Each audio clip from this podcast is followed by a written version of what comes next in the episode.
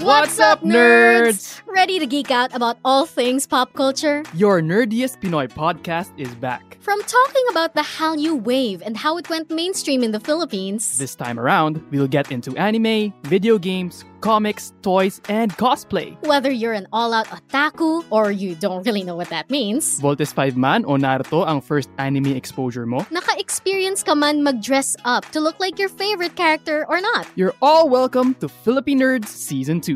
It's, all geek to me. Let's explore the world of enthusiasts. Go on a trip down memory lane. and discuss how these interests have become embedded in our society as Filipinos. I'm Mark Casilian, and I'm a fan of Half-Life, Demon Slayer, and Gunpla. and I'm Nina Toralba, and I write comics and a little fan fiction as a treat. Philippine Nerds Season 2 is brought to you by Smart.